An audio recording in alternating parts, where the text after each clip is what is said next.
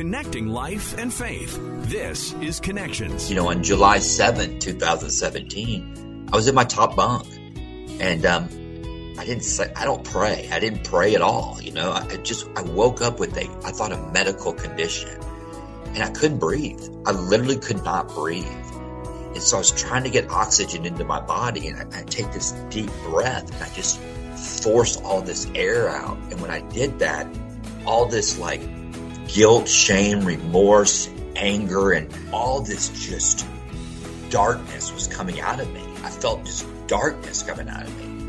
And then when all that happened, I literally took this deep breath and just, I mean, I filled my lungs up as much oxygen as I could. And it was just, it was love. I mean, it was just, it was, it was like ice water. I mean, I just, it was this awakening like no other. It, I was born again. I mean, Christ just filled my life, you know, filled my spirit. Today's guest has a powerful story of transformation. We're joined today by Michael Molthan. He was living his best life when the world, as he knew it, came crashing down around him. He struggled with addiction and eventually reached rock bottom, ended up in jail, and now he's sharing his story of how he turned from felon to phenomenon. We're joined today by Michael Molthan. He is an ex con who is now helping bring restoration to fellow inmates. You have experienced plenty in your life. Tell us a little bit, start off with your childhood and life growing up. You always wanted people to think that life was perfect or that your family was normal. But that's not how things were. Well, it, it wasn't. I mean, you know, I, I I truly believe that normal is just a button on a dishwasher. I mean, there's there's no such thing as as normal. You know, every every family has their um, you know, their issues and their challenges and their and their opportunities. But I just had this perception that um, you know what I saw around me that everybody's life was just you know perfect. You know, everything that I saw was a representation of you know what their life was like behind closed doors and you know so i was very confused i had these expectations in my mind that this is the way it's supposed to be and you know behind closed doors are um you know our family wasn't that way you know our, our it wasn't um um you know it, it it was just different it was just very confusing you know and i always make it clear that what i do today and and my my ministry my passion is all about delivering solutions and telling a story to provide hope. You know, my my parents um, were doing the best they could with the tools that they were given. So they are. Um, I love them. I love them for who they are, and I find things that I'm grateful for for them. Um, they just simply were doing the best they could with the tools that they were given. There There's some incidents that happened in your life, though, that led you down a path of destruction. Tell us a little bit about that. Well, you know, I am. Um, you know, you know, as a young child, I, I, um, my mom's father was, um, you know, I always say, you know, he violated me. He, he crossed this line. You know, I witnessed, um, numerous times my grandfather and my grandmother having very physical, graphic, you know, confrontations when my grandfather would beat her up and, and they would hit each other and they were always screaming and they were drunk and, um, and he was a, um, you know, border patrolman for, you know, the, for Texas. And, you know, he was a police officer and he would just gravitate towards me. He was very attracted to me and, you know, he sexually abused me. I mean, he was, he was, um, you know, always touching me, fondling me, sleeping with me. Um, everywhere I went, he was there. Um, and so it, it came to a part where you know, I would just take it because I wanted to protect my my little brother. Um, I didn't want my family to know about it because I didn't want them to be mad or angry or, you know, in shame. And I definitely didn't want the world to know about it because I wanted this perception that hey, we're okay. You know, we're just like y'all. Um, and what was really interesting was is that, you know, my parents would always say, you know, you are just like, you know, your grandfather. You know, even you know your mannerisms. Um, the way you talk, your your I mean, even your fingers and, and the way you, you know, you, you wave your hands. I mean, they would get into detail. Little did they know behind the, you know, closed doors of what he was doing to me. And they said, you know, you're going to grow up to be just like him. And then I would hear them say how much they hated him, you know, because he was mm. such a raging alcoholic. And, I mean, they couldn't stand him and they just talked so bad about him all the time. So I felt like that's who I was. And so it was a very, very confusing, you know, scary, you know, scary life, you know, growing up because I did not want to be like this guy. Uh, but yet I didn't want to tell them what was going on. I didn't know how to because it was a secret. You know, there's no way they're going to believe me. This eventually led you to alcohol, to drugs, to jail. Tell us a little bit about that. It did. It it, it was um, you know, I was trying to find ways to escape. You know, uh, you know, as a young child, I was, you know, very hyper. I was very outgoing. You know, I was I was trying to seek visible things to fix my invisible problems, and you know, I was trying to be funny and humorous, and you know, be the center of the the, the family, and you know, I was you know, um, my father was, mother were very physically abusive with me. And, you know, I'll never forget that this, um, one time and, you know, they had me doing all the chores around the house and I was confused about that because my brother never had to do anything. And, and, you know, my mom was, you know, an alcoholic and my, my, um, my dad, know, my dad didn't drink. But I'll never forget that I had a, a, a drink of, you know, I had a beer at a very young age, like at 10 years old. And I just remember, I remember something happened. It just changed the way I felt. And, you know, my shoulders went back and I stood taller and, and, and I always say this, I started to feel like everybody around me looked, you know, mm-hmm. I started to feel like going, this is what, this is what everybody feels like. And I, and I need this to, to feel that way. And I see why they've invented alcohol and, and it was medicine. And so from that day forward, you know, at 10 years old, I wasn't, you know, putting down a 12 pack of beer a day, but you know, I didn't realize it was the alcohol that was doing that until, you know, as I was getting older and older, uh, the alcohol use, you know, got more and more. Um, you know, towards the end, I was drinking alcohol and doing drugs. I did drugs too. excuse me, um, to um, to feel good about the bad things I was doing, and you know, it led to um, you know, it led to a um, a destructive life. You know, I grew up I grew up in a wealthy family. You know, we had a lot of money, and I grew up in the country clubs, and you know, oh. and I gravitated towards the men in the men's locker room at the country club, and you know, these guys showed me how to um, how to live. They showed me how to how to be a man. They showed me, you know, the ways to drink and gamble and and lie and and and treat women. And I thought infidelity was just the way of life. And you know, they also taught me how to die. And and so it was a great place to um, hang out and hang out. You know, I gravitated towards people who were drinking and doing drugs because they could co-sign on my pain, they could co-sign on my resentments. You know, they were never in solution, and never God was in the in the you know in the conversation. Um, where it led me to, um, you know, in 2011, where you know I went from a high net worth to to uh, getting my very first mugshot in 2011, and you know I said that you know, I'm becoming this guy that, you know, I said I would never be. I just would never be this guy. And when I got arrested, I'm down there and it was just a whole different world. It was a world that just absolutely floored me. And and I literally said, I'm I'm I'm never doing this again. I, have become this guy that I, I said I would never be. And, you know, jail always scared me and um, I hear people that were homeless and, you know, went to jail and I even heard the stories about people going to jail and saying that they were never going to drink or do drugs again.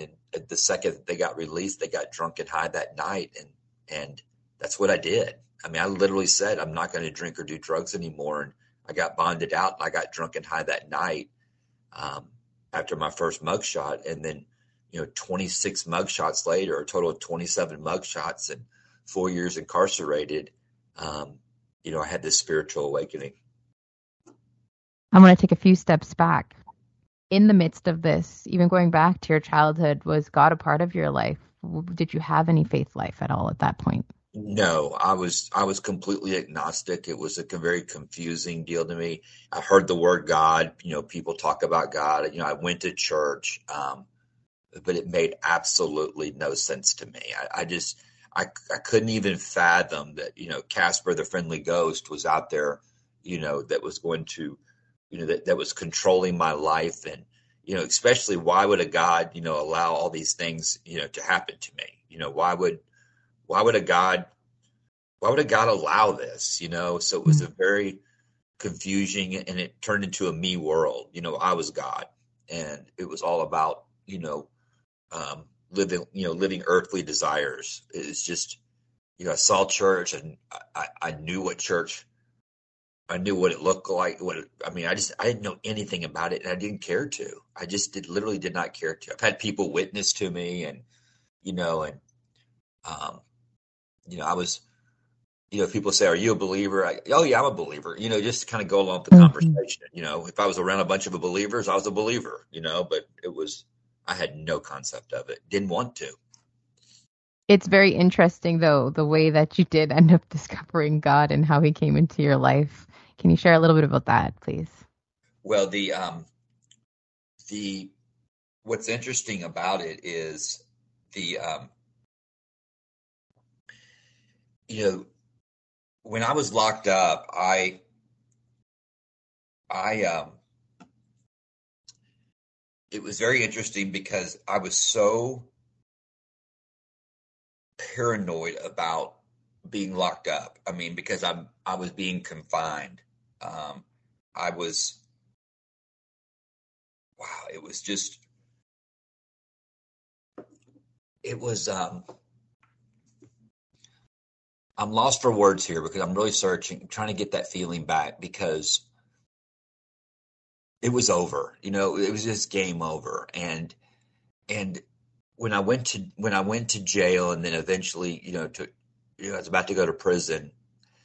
You know, I never put hands on anybody. So they, you know, they would diagnose you and they put you in different tanks. You know, they put you in, you know, you know, dr- drug addicts would be a drug addicts, child molesters would be a child molesters, and murderers would be a murderers, which is aggravated assault tank. And and they and they put me, um, they put me in this aggravated assault tank, and I wasn't supposed to be there. You know, I literally was not supposed to be there, and I'm in there, and you're locked up in a four by nine room and it, the door only opens, you know, basically two to three hours a day. So I'm stuck in this room, and this is a guy that could was jet setting around the world and was doing whatever he wanted to do, owned his own company, and and I'm just pacing like crazy. I'm, I'm about to literally crawl out of my skin. I want to die. I, I I don't want to. I just don't even want to um, be alive. And I'm on this top bunk, and the guy that below me, you know, he catches chain, which means he goes off to his next destination. And so I'm about to go down to the bottom bunk, and this old man comes into the tank that's doing life for murder. And, you know, we all have our, our prison names. And, you know, my name was Rabbit. And they called me Rabbit because I couldn't sit still. Hmm. And as I'm about to get down, this old man comes in dragging his mat. And he's like 75 years old and he has polio. You know, his little legs are, you know, the size of toothpicks. And, and he's got these big Einstein glasses on, and and um, so I got to let him have the bottom bunk, and you know, and they call him ooh. And as he comes in, he, he gets in his bunk, and he's this nice old man, and and he sits there, and I just say hi to him, and and I'm out moving around, and and he's watching me, and he and he and everybody sees me, and they call it doing hard time. And hard time is is when you're sitting there and you're just about to crawl out of your skin, and he says, "Hey, Rabbit, come here. I need to talk to you." And and I said, "What's going on?" And he says, "You know, you're doing hard time." And I said, "What does that mean?" And and he said, "You know, you're out in that world." And I said, "What are you talking about?" He goes, "You're in your head." He goes, "You got to get out of that world." He says, "If you don't get out of that world, they're going to chew you off the bone. They're going to they're going to they're going to kill you." And of course, when I went to prison, you know, I was I was different. I was I was white and proper, and so they thought I was either gay or a cop so I had to I had to really blend in quick and try to and try to you know be a part of, and and so you know he simply he, he didn't have any method behind it. You know he was just wanting to do easy time, and he says, "Hey, can you read to me?" And I said, "What do you mean read to you? I've never had anybody ask me that in their life, except a child, you know, a five year old." And he says, "Yeah, could you read to me? I, I, I can't read." I said, "Okay." So I go to this gangbanger and I asked him, I said, Hey, can you, um, you have a book I can read? And he says, Yeah, under my, you know, as my pillow. People would, you know, get books off the book cart, you know, in prison. uh, because they'd use them for pillows. They didn't get them to read; they would do them to prop their mat up so they could have a pillow. Mm. And so I started reading this Bible to him. It's called the Living Recovery Bible, the New Living Translation, and you know it's just black words on white paper, and I'm reading to them. And as I've said in previous interviews, next day, thing I know, four days go by, and you know the days used to crawl. I mean, they were like hundred hour days, and it, I found it interesting that four days went by, and I wasn't this anxiety and this this just pain was just going away, and um, but I didn't know what was happening, and so I continued to read to him and you know, on July 7th, which is actually coming up, July 7th, 2017, I was in my top bunk. And, um, you know, I, I, I, didn't say, I don't pray. I didn't pray at all. You know, I, I just, I woke up with a, I thought a medical condition and I couldn't breathe. I literally could not breathe. And so I was trying to get oxygen into my body and I, I take this deep breath and I just force all this air out. And when I did that, all this like guilt, shame, remorse, anger, and and I'm not a movie watcher, but I did see the movie Green Mile. And if, if you've seen it, when he blows out, all the flies are coming out of his body. That's what it was like. All this just darkness was coming out of me. I felt just darkness coming out of me. And then when all that happened, I literally took this deep breath and just go, I mean, I filled my lungs up as much oxygen as I could.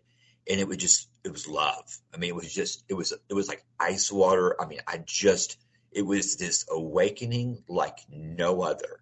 And I just like was looking around and you know people were sleeping, but I was just like I just wanted to see people. And I I, was, I saw guards moving around and I'm I'm like going, dude, I love that guy. I love that woman. I love him. I love her. I looked down at Ooh, I go, I love this guy. I mean, I just wanted to go down and hug him. And and it was just it, I was born again. I mean, Christ just filled my life, you know, filled my spirit. And and so this Bible, I kept reading it to Uwe and the words started jumping off the page and they made sense to me. And here's what's cool is like the next day, this new inmate comes in and he's just, he's being charged with murder and um, arson. He just burnt down like a 300 unit apartment complex, killed people. And, and when he came in, his girlfriend gave him this book called Detours, written by Dr. Tony Evans, and and so um, he gave it to me, and I said, "Well, why don't you want it?" He says, "Well, I can't read." So I started reading it, and the book Detours is about the story of Joseph. And man, this book, I mean, it took me to a whole new level. And, you know, I was using that book with the Bible, and I was just like by myself and reading and journaling and, and reading all this stuff. And these murderers are coming up to me, and Uwe's coming up to me, and they said, um, "Man, your handwriting is so awesome." Because my parents used to say my grandfather had beautiful handwriting, and my handwriting was like him. They go, "Your handwriting is incredible," and they said, "You know, will you write a letter to my my family for me?" And I said, "Well, okay, but why why can't you write a letter?" And they said, "Well, we can't read, we can't write." And so when all this was happening, I started reading and I started writing for these guys. And so this tank that people were getting killed in, they were hanging themselves from the second row, mm-hmm. started coming together. And this tank became this beautiful church. I mean, it, it became like we were serving one another. A new inmate would come in. We would greet him. we would greet him. We would lead him to his room and the guards have never seen anything like it. I mean, it was the most beautiful, safest, serene place I've ever been. And these are guys who have intentionally killed people. They wanted to kill people, and they've turned out to be the most loving, precious human beings that I've ever been around. And I still miss them to this day. And What's what's even more amazing from listening to you is it's as simple as you reading. That's it. Reading.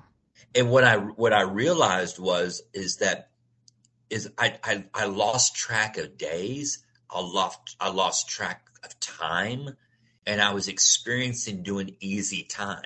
And what easy time is is being in the now. And so I was learning how do I how do I live in the now. And the way I was living in the now was I was simply serving others, expecting nothing in return.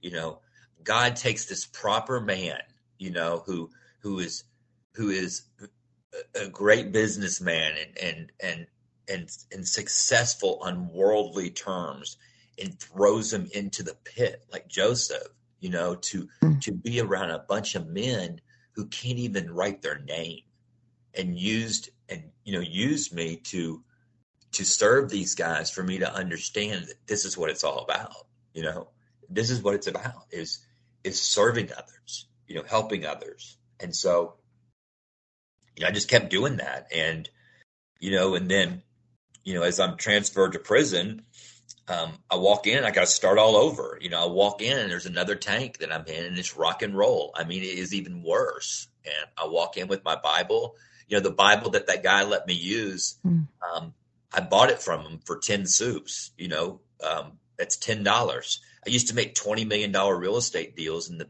most, the most, the largest purchase I've ever made in my life was buying that Bible. Um, and it's actually sitting right next to me right now. Um, and I took that with me and I walked in and to another murder tank and it was crazy. And I walked in and I started over and I just got up and I didn't know anybody in there. And I sat down and was just started reading my Bible. And I was writing, and an inmate walked up and he saw my handwriting. He goes, "Man, your handwriting is legit. That is cool." Um, and he says, "Will you write my name so I could have someone tattoo it on me?"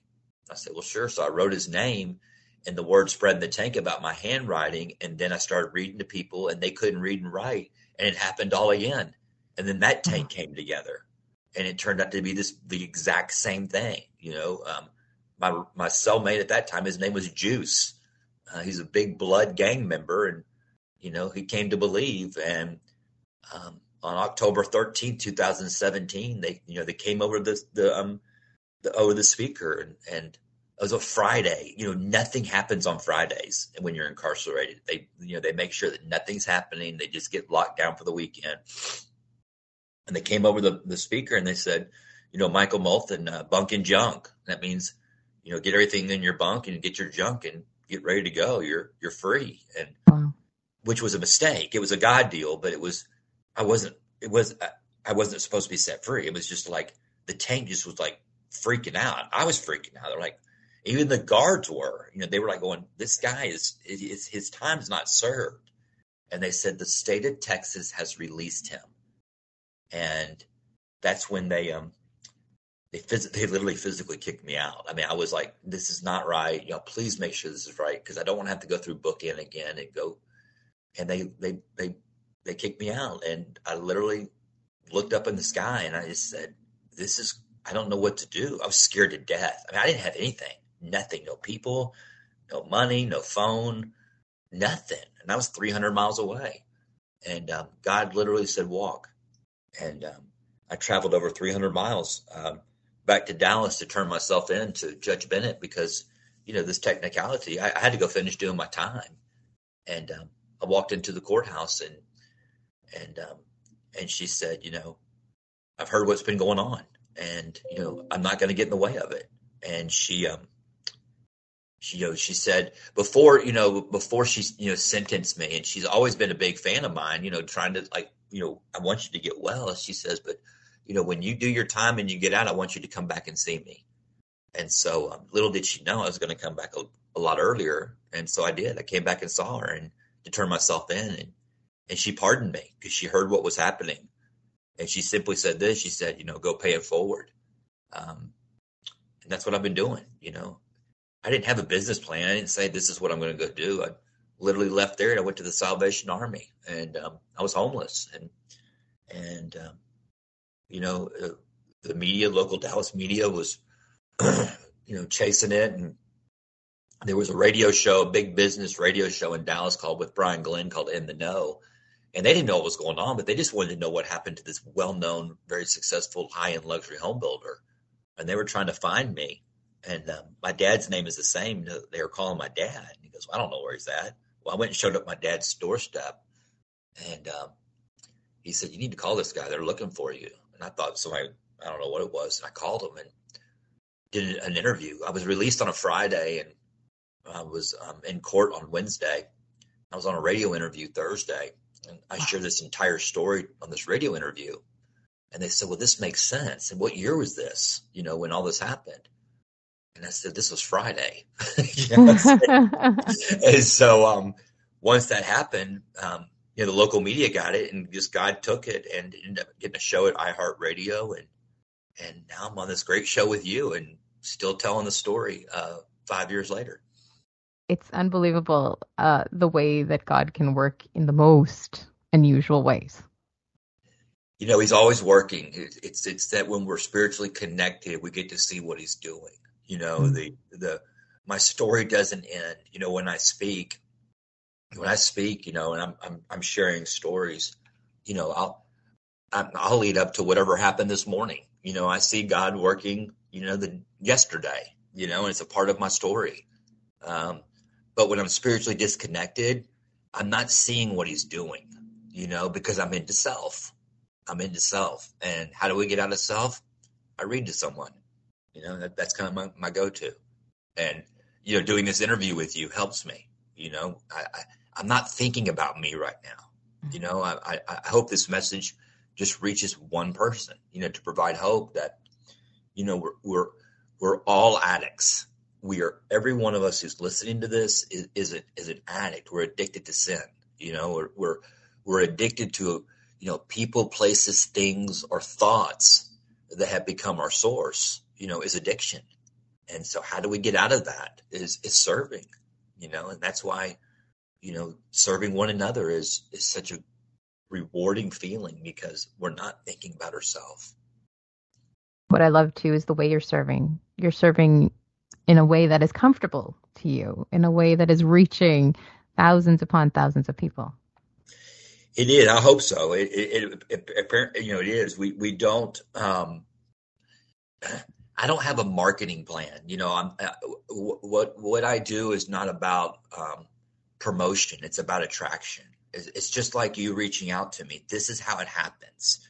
You know, we don't sit down with a team and go reach, you know, 50 networks and see how many networks we can be on. You know, so everything that you have seen, you know, with M2 the Rock or heard, you know, they have they've contacted us. They've contacted me. And that's what's so cool about it. And that's when that's when I know the message is being heard. Um, and that's what that's kind of my report card. How do i know if i'm spiritually connected? How do i know if i'm walking with christ? Is that people are, are reaching out wanting to hear more. Um, because if i'm forcing it you know i'm trying to play god. Does that make sense? Yep. At the end of the day for that person that has listened to your story today and is like well okay whatever that's one in a million that's not going to happen to me. What would you say to that person? Not yet not yet. You know, when when when the pain gets bad enough, you know, when the pain gets bad enough, God will allow he will allow me to have all the control I want in my life for everything to become completely out of control, for me to hit my knees, to turn to Him, to realize I never had control in the first place. Right? Mm. Know, I was that guy that I would hear stories about people that were drinking and doing drugs, going, "Man, I lost my wife, I lost my family, I lost my company, I lost my house, I lost all these things. I became homeless. I was living underneath the bridge." I was that guy saying, "Wow, I will never be that person yet. Yet you're eligible too." And um, and if my story can raise the bottom for someone going, wow. And, and what that is, is simply this the difference between the man or the woman underneath the bridge and me is one thing, and that's the bridge. That's it. You know, that that's the difference because it, it, to, to raise the bottom, and, and if someone's listening to this, is, is to literally, if you're struggling with substance abuse disorder, you know, chemical abuse or, or sex or gambling, any visible thing that has become your source is to is to asking for help is huge, but simply getting honest to yourself and saying, I don't know why I'm doing the things I'm doing. I just don't know why I'm doing that. And if you're a man, reach out to a man that you want what he's got. You, as a man, you see these men, you feel that spirit, and you're going, dude, I want what that guy's got. you know, go have lunch with them and say, dude, I want what you got. I've been watching you. You know, I'm not real close to you, but I see you, I feel you.